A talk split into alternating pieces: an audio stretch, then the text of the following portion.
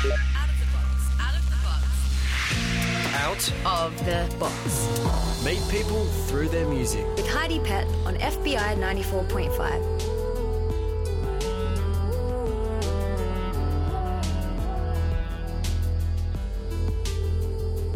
Hello and welcome to the show for another week. Big thank you to Stephen Ferris. He's been hanging out with you for the last little while. You can head to FBIRadio.com go to the programs and playlists grid if you're interested in any of the stuff that he played for you. And I want to also say a huge thank you to Stu Buchanan. He guest hosted the show last week, had an interview with Grant Morrison, who's an extremely well known comic. I was a bit sad to miss out on that one, but it's a really great interview. I definitely recommend go back, listen to it on demand. You can do that by heading to the Out of the Box program page on FBIRadio.com. My name is Heidi Patton, back in the chair with you this week, and I've got Bill Dimas joining me in the studio. Now, he's currently one of the directors of Ambush Gallery, but he seems to have got there through a pretty interesting route. You worked in fashion, then you were quite involved in the commercial world and in property management, which seems kind of a an odd route to get to gallery management, but we'll have a bit of a chat about that after this. What have you brought into play for us? Hi, Heidi. Thank you for having me on your show. Um, what I've brought in today is a little bit of uh, Rufus, uh, Junior Boys, uh, Moderat, um, and Van She, uh, amongst other Australian um, talent. It's a really fun looking playlist, and something that you mentioned a little bit earlier was that a lot of it is really new stuff which kind of ties into what you seem to be doing with Ambush. You were saying, you know, art history is great, but I'm not super into it. I'm interested in what we're doing right now, which I thought was an interesting kind of comment, something I'd like to explore with you. Great. But we might kick off with a song. What should we start with? Um, uh, let's um, start with um, um with Kids of '88 uh, from the Sugarpills um, album back in 2010 with the track Just a Little Bit. Is there a particular reason that you love this one? Um, yes, there is. Um, it's uh, a soundtrack. Uh, it's it's basically uh, my soundtrack from a trip to New Zealand with uh, John, my partner John Wiltshire, um, and it brings uh, really beautiful memories uh, back um, um, back in my mind, I suppose. Let's have a listen to it. This is Out of the Box on FBI Radio. It's around three minutes past midday.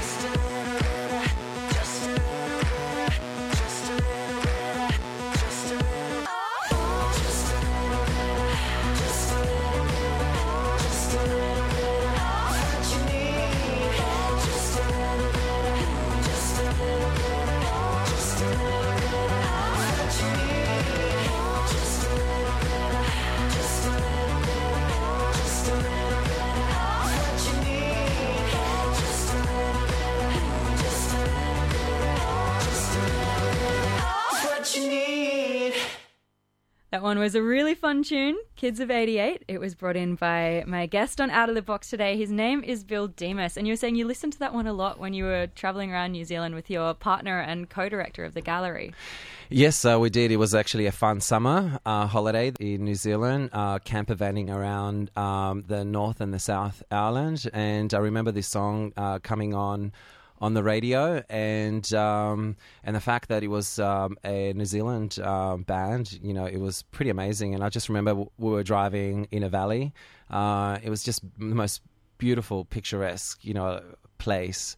Um, and it just came on, and it just brought this amazing energy. Um, yeah, it was just really nice to you know being in New Zealand and also uh, listening to uh, really cutting edge um, music coming out of New Zealand as well. Because we were just having a bit of a discussion. You brought in a lot of Australian artists and a lot of Australian electronic artists. Um, and that interview that Flume gave a little while ago, where he was saying, you know, Australia has this very definite sound and people are trying to imitate it. And it seems like you're quite a big fan of that particular sound. Yeah, I, I, I, I agree. I think uh, Australia has uh, developed a unique sound. It's the electro uh, genre. Um, and yes, uh, uh, there are a lot of uh, international bands that trying to imitate, which is a really nice form of flattery.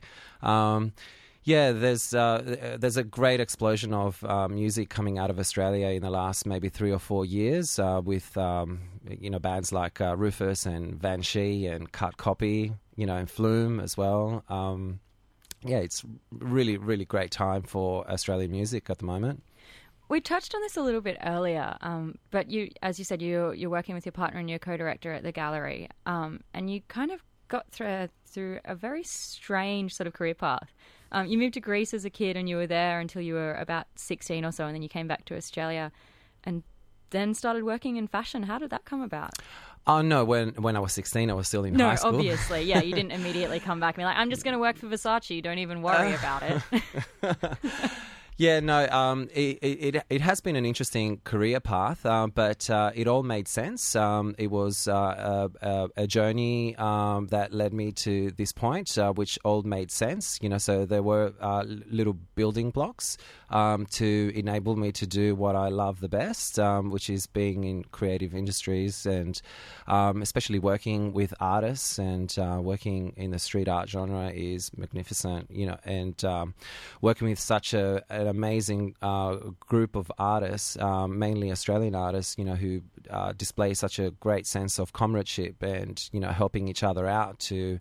Um, to elevate um, and us being part of that, you know, and being able to get amongst it, you know, and them allowing us to assist in the best way that we can is great. It's actually a, a really great thrill. So yeah, you did. You eventually left fashion, I would like to talk to you about you know why that was and your ideas about fashion because we were having a really really interesting chat about that before. But we might listen to something else that you brought into play for us. You got a Miami horror song. Yes. Um. Uh. We love Miami Horror. Um, their first album, Illumination, was sensational. Um, and um, one of the tracks uh, that I absolutely love is Summer Sun and it's from the 2010 album is called there, Illumination. Is there a particular reason for this one, or you just really, really like it? Because that's also okay. Um, look, uh, I, I love the outdoors, and it's uh, an album that I listen to a lot while um, on the beach, um, and um, just lying there in the sun. It's a good beach So- tune. Let's Yes, have a listen is. to it now.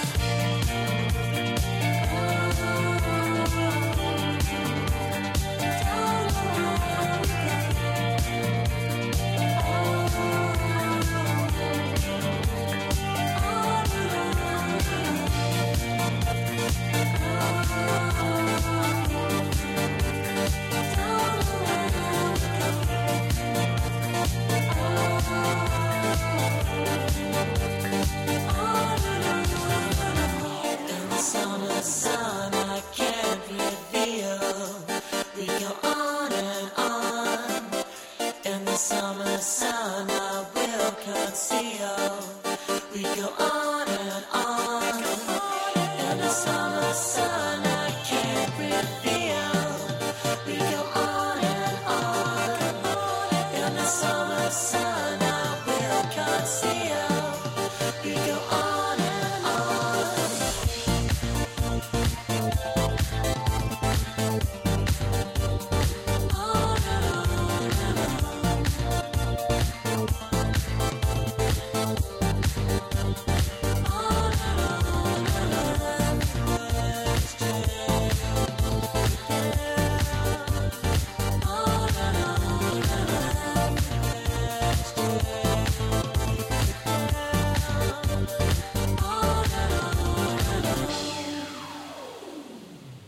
That one's a tune by Miami Horror. You're listening to Out of the Box on FBI Radio. My name is Heidi Pett, and this week I'm joined by Bill Dimas, who chose that particular tune. You were saying you like to listen to it on the beach, and I can really see why. We were just having a bit of a chat about kind of how you ended up doing what you're doing, which is being a, a co director of Ambush Gallery. And you're saying you worked in fashion for quite a while um, and managed to step up quite a few ladders there. You were working for Versace, which I think people who are interested in fashion are going to be sitting there going, "Why would you leave?" um, I think people that are listening in they would know why I left, but um, no, it was um, um, straight out of um, uh, uni after traveling for a couple of years. I came back to uh, Sydney, and uh, yes, my first professional job was with uh, a, a, big brand um, fashion label. Uh, at the time, it was called Gianni Versace. Um, and it was interesting. I actually joined the company uh, when Gianni was uh, in the month that Gianni uh, was actually shot. So um, uh, yeah, it was quite devastating for the whole company because there was a big company restructure immediately. So uh, yeah, it was a very interesting time, and it was also uh, the first year that the label opened up in Australia. Therefore, it was still in a setup stages. Um, so I was quite lucky. I actually started as a sales and marketing person, and um, I had a career there for about five years, and um, then I've just moved my way up into buying roles. Um, where I'd uh, buy collections like the couture and ready to wear and um, and uh, but the most fascinating thing about that brand is um, the, the, the creative genius that was behind it, which was Gianni Versace, because it wasn't just about the clothes; it was uh, a lot about design and collaborations with photographers and um, publishing books and. Um, you know, creating these amazing advertising campaigns and um, you know, and also collaborating with um, uh, contemporary artists and doing printmaking, um, you know, textiles and homewares and makeup and furniture and. Um, yeah, the label was uh, like a, a, little mini department store, basically, with um, all these different product lines, and um, it was just really fascinating, actually being amongst it, and um, and then just really seeing the the level of detail that was uh, put behind the the actual brand and uh, coming out of uni and um, you know where I majored in marketing and sociology, uh, working for a brand like that that was so well polished and um, it was took so long to uh, to get uh, itself established to that point. And um, just seeing um, just being surrounded by the creative uh, genius of it, it was a real learning curve for me, and uh, it really opened up my eyes um, with how fashion is being packaged, and uh, especially at that brand level, and how it's filtered into the marketplace. Um, and then the marketplace is free to interpret it the way they want. So that's when the story changes. Because we were having a little bit of a discussion earlier about how I find high fashion quite inaccessible. It seems like this world where you need to know the history and you need to know the references that people are making in certain collections, and you need to spend, you know, 90% of your time on style.com looking at runway images and that kind of thing. And so the world of high fashion and the name Versace to me immediately puts things in a box of don't understand, very expensive. Um, well, yeah, you're right to think that, um, but at the same time, um, if uh, you, you, can appreciate it for its um, creativity and um, the uh, and the design aspect of it, you don't necessarily have to buy it, um, but you can uh, appreciate it. But with these big fashion houses, they do um, they they they want to be accessible. Therefore, uh, the the very first step that big brands uh, made were to create uh, sunglasses.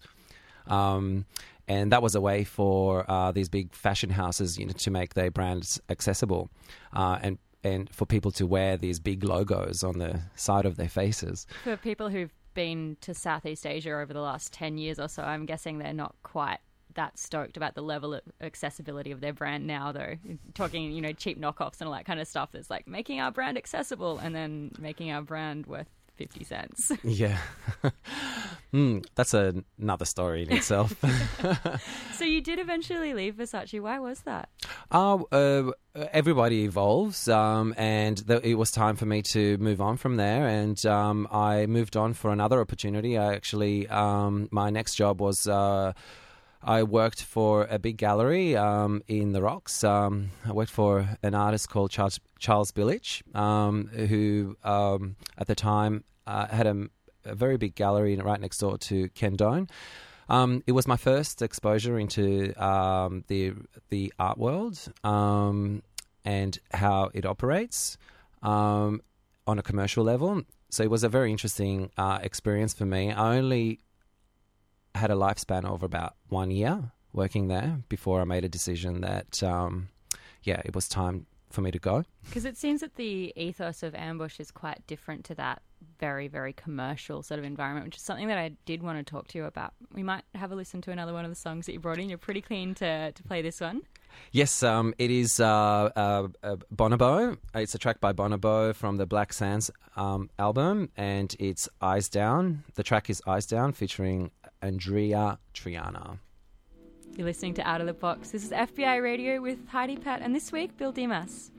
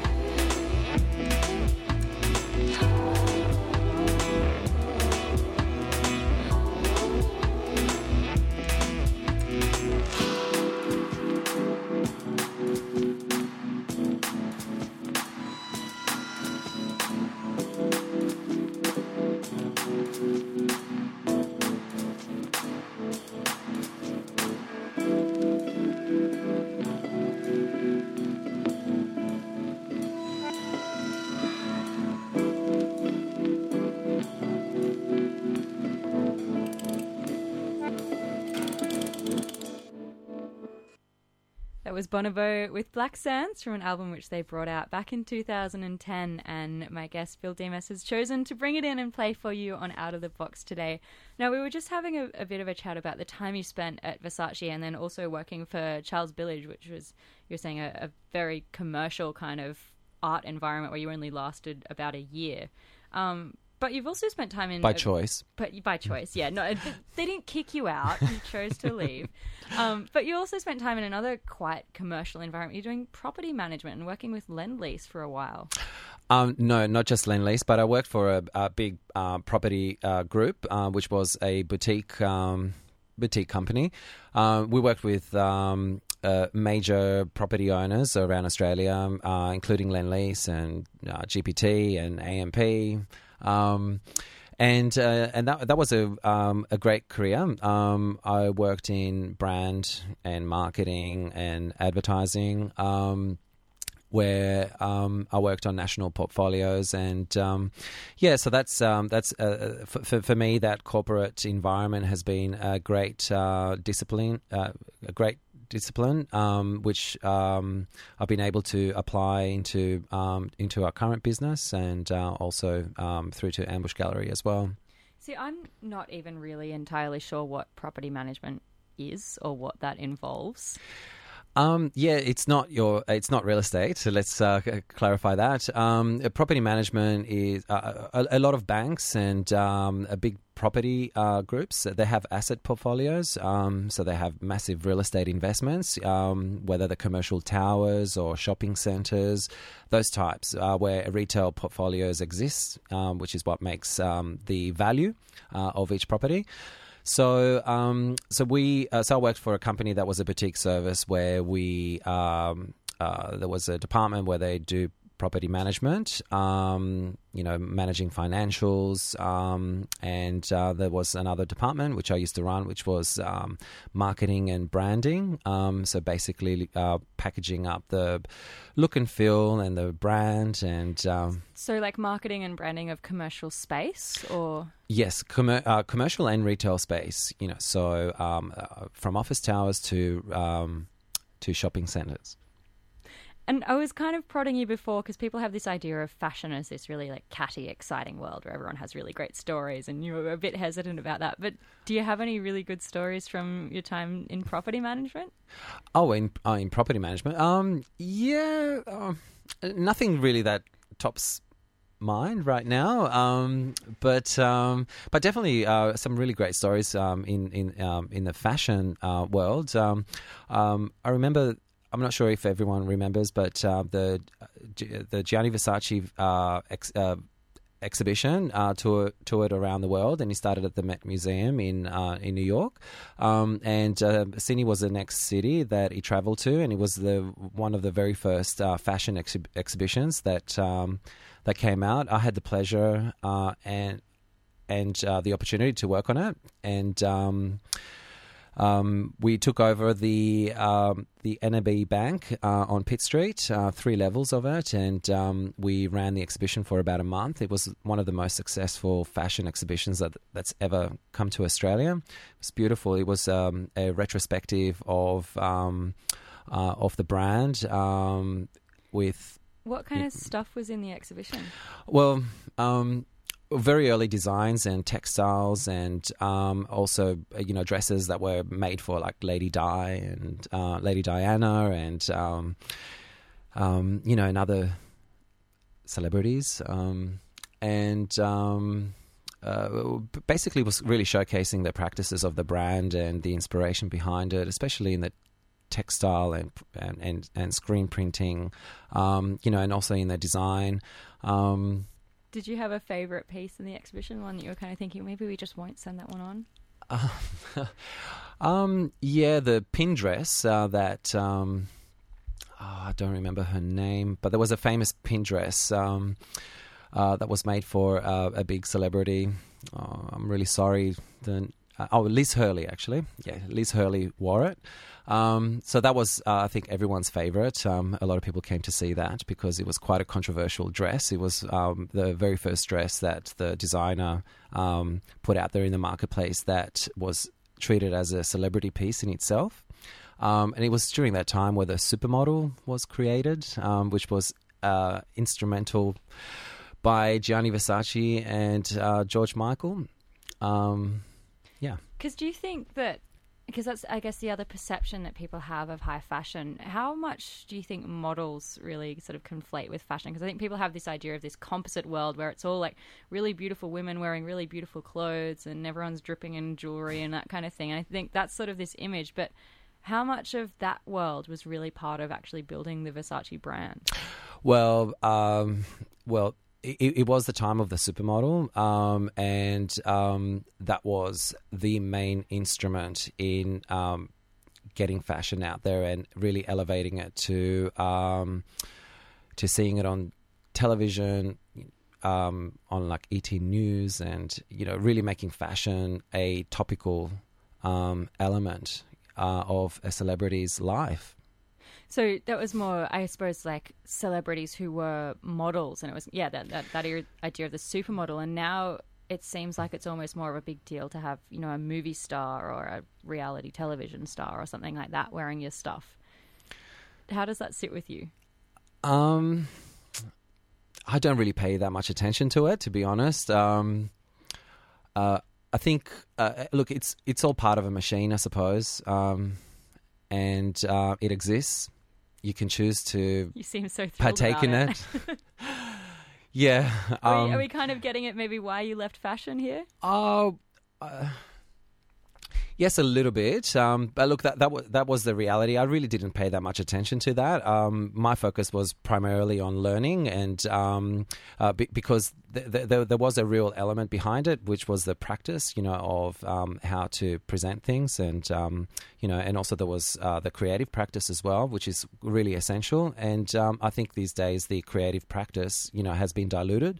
Um, there hasn't been enough focus, you know, on the design. Um, yeah, the, the focus is on who's wearing what. Yeah, which yeah. seems a little bit strange to me in terms of people who view fashion as art, but you've kind of put the whole thing to one side and decided to just focus on art, pure and simple, which is something that we'll get to in a second. Um, we brought in. There's a whole bunch more songs that we need to get to, though. What we what should we listen to? Um, uh, I think it's. Uh, uh, I think we should listen to Nuyorican Soul. Um, one of my favorite songs of all time, which is called "It's All Right." I feel it. Um, it's uh, from an album that um, it was a collaboration between uh, George Benson and uh, Mica Paris, um, and. Um, Nuyorican Soul was released back in 1996, and I remember it because I was in London at the time uh, that it came out, and um, this was the most beautiful orchestrated album I've I've ever listened to. You're listening to Out of the Box on FBI Radio. That's Bill Dimas, and this is Nuyorican Soul.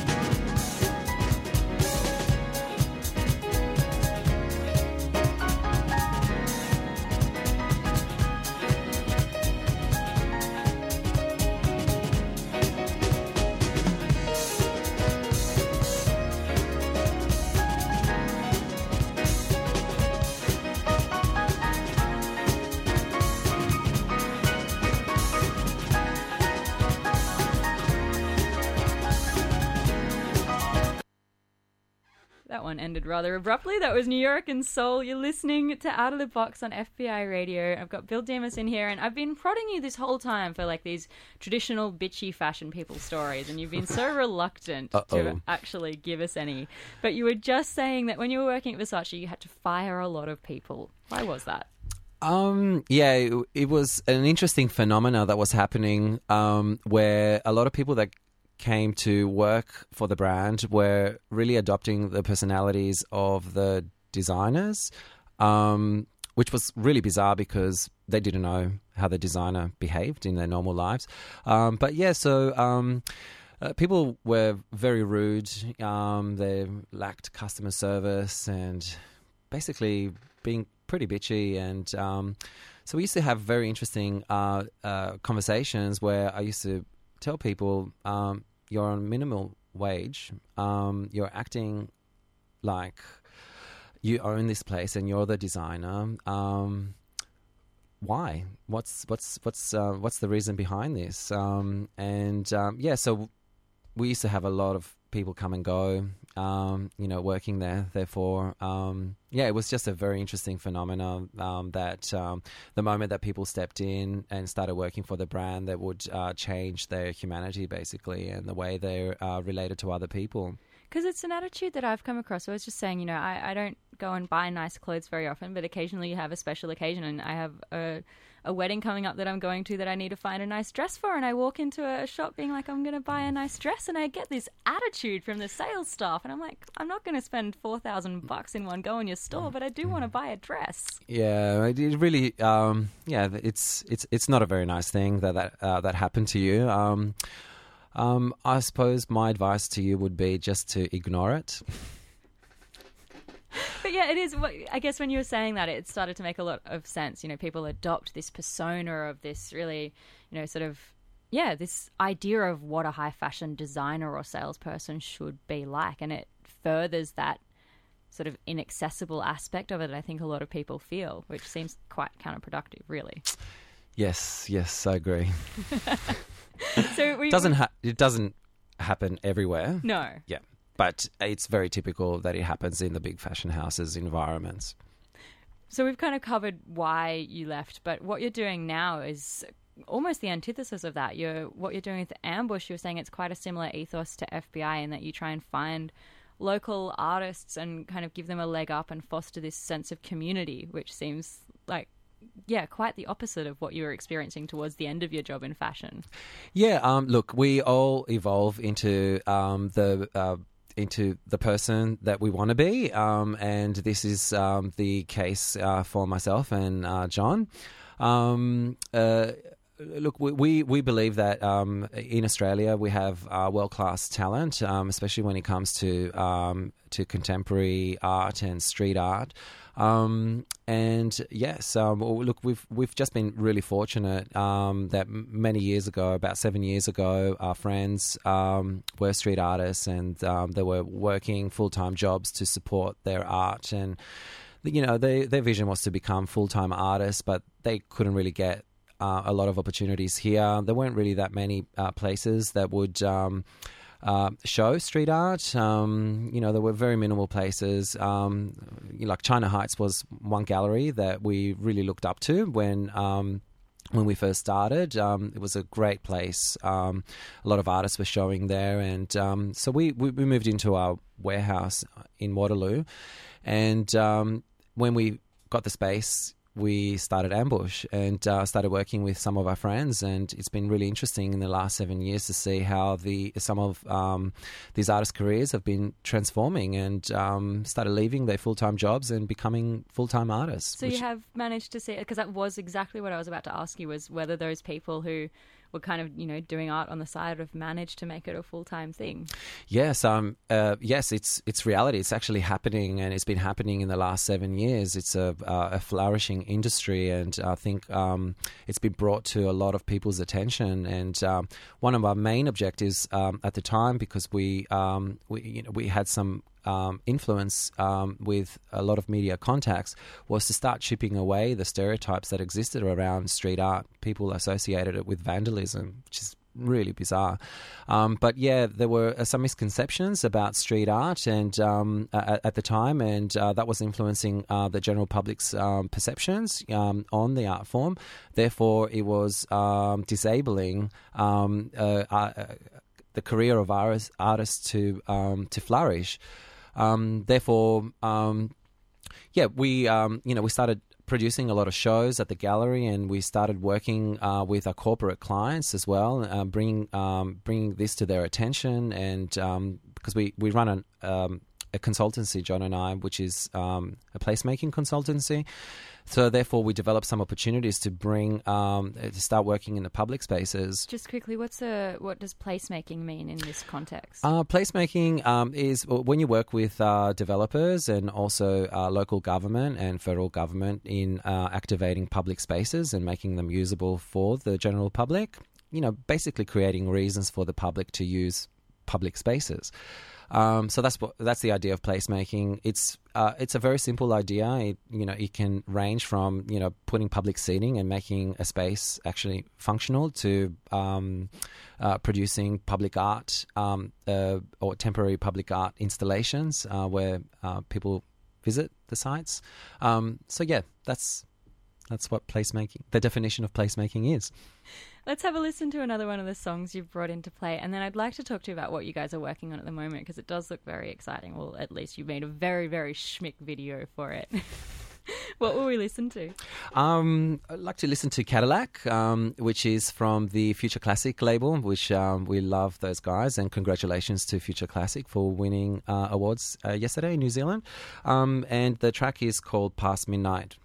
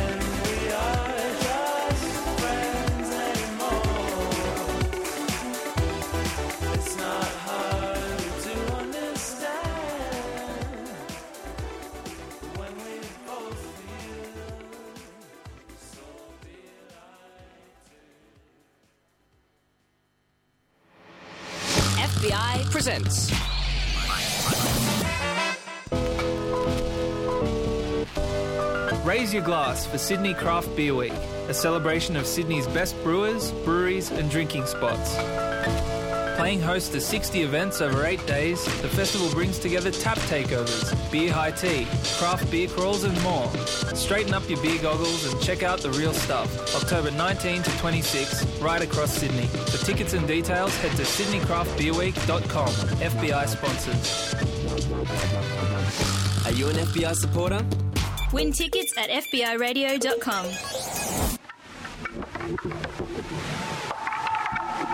das plumas.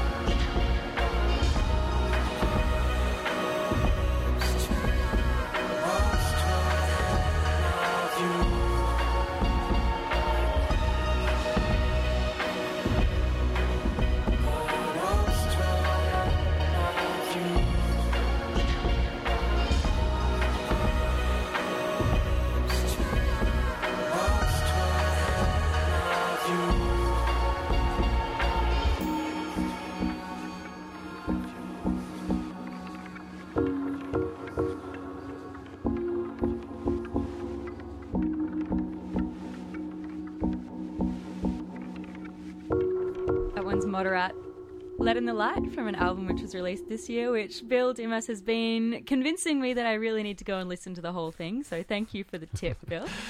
Bill has been my guest on Out of the Box for the last hour or so. You can always head to the program page if you're interested in any of the songs that he's brought into play. Now, Bill's a, a co director of Ambush Gallery, and we've kind of been skirting around that the whole time. Um, and you were saying that you've been working with a lot of street artists and doing what you were calling what was it place? I've Placemaking? placemaking I know. See you explained the whole concept and I forgot what the word was. Um, but I was wondering how difficult it was to begin with to convince these corporate clients that street art was something that would make public spaces feel more inclusive and more safe rather than you know a lot of people associate street art with vandalism and vandalism with feeling unsafe was it difficult to convince a corporate client that hey street art will make people feel at home in this space Well, um, we, we were actually quite lucky because a lot of our clients at that time were interested in what we were doing with Ambush Gallery. And um, they um, they wanted to support us in one way or another through corporate social responsibility, and uh, so we just came up with um, some ideas of um, uh, co-producing uh, some projects um, and giving it a go. And um, we started as early as 2008. Um, we produced a couple of shows down in the city. And uh, we were really fortunate uh, that we worked with the Sydney Harbour Federation Trust for Outpost um, project uh, on Cockatoo Island in 2011, which was um, a major property activation, um, to be honest. Um, but um, our agenda was to produce a street art festival, and um, so that was uh, a clear demonstration that. Um, that it can be successful, um, and he brought a lot of people uh, into contact with street art, and especially um, with uh, Australian talent.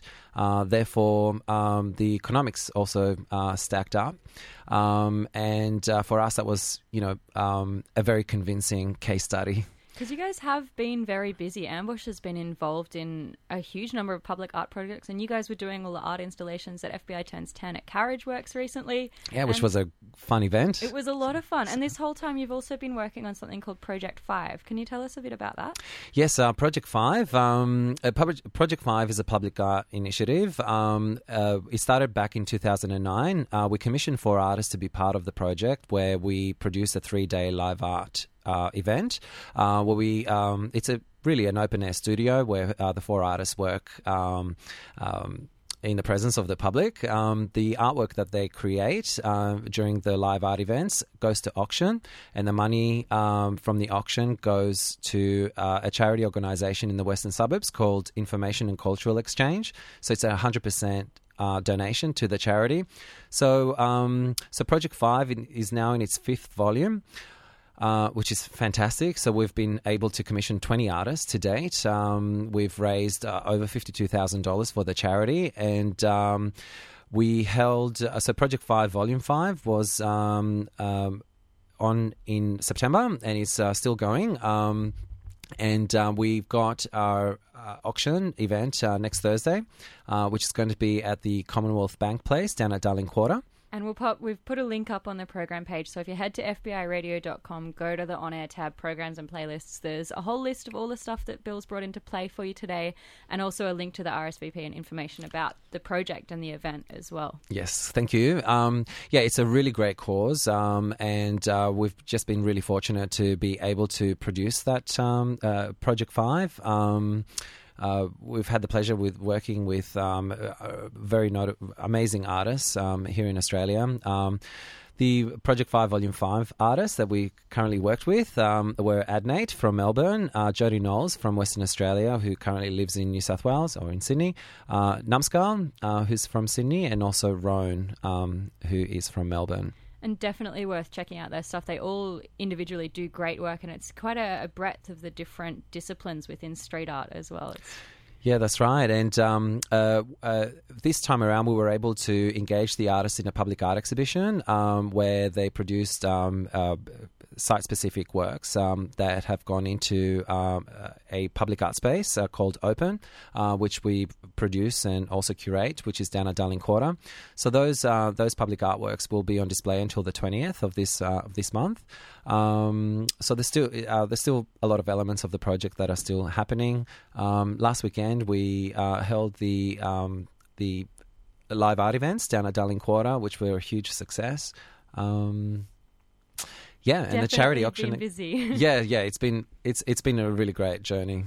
And again, yeah, if you want any information about those events or the artists themselves, or more information about Bill or the songs he's played, you can always head to FBI Radio programs and playlists page, and all the information will be up there. But we better get out of here. Beth Douglas is up next on lunch. You've got one last song to play for us. Yes, um, our last song is from Rufus uh, from their current album called Atlas, and the song is Modest Life. This has been Out of the Box on FBI Radio. Catch you next week.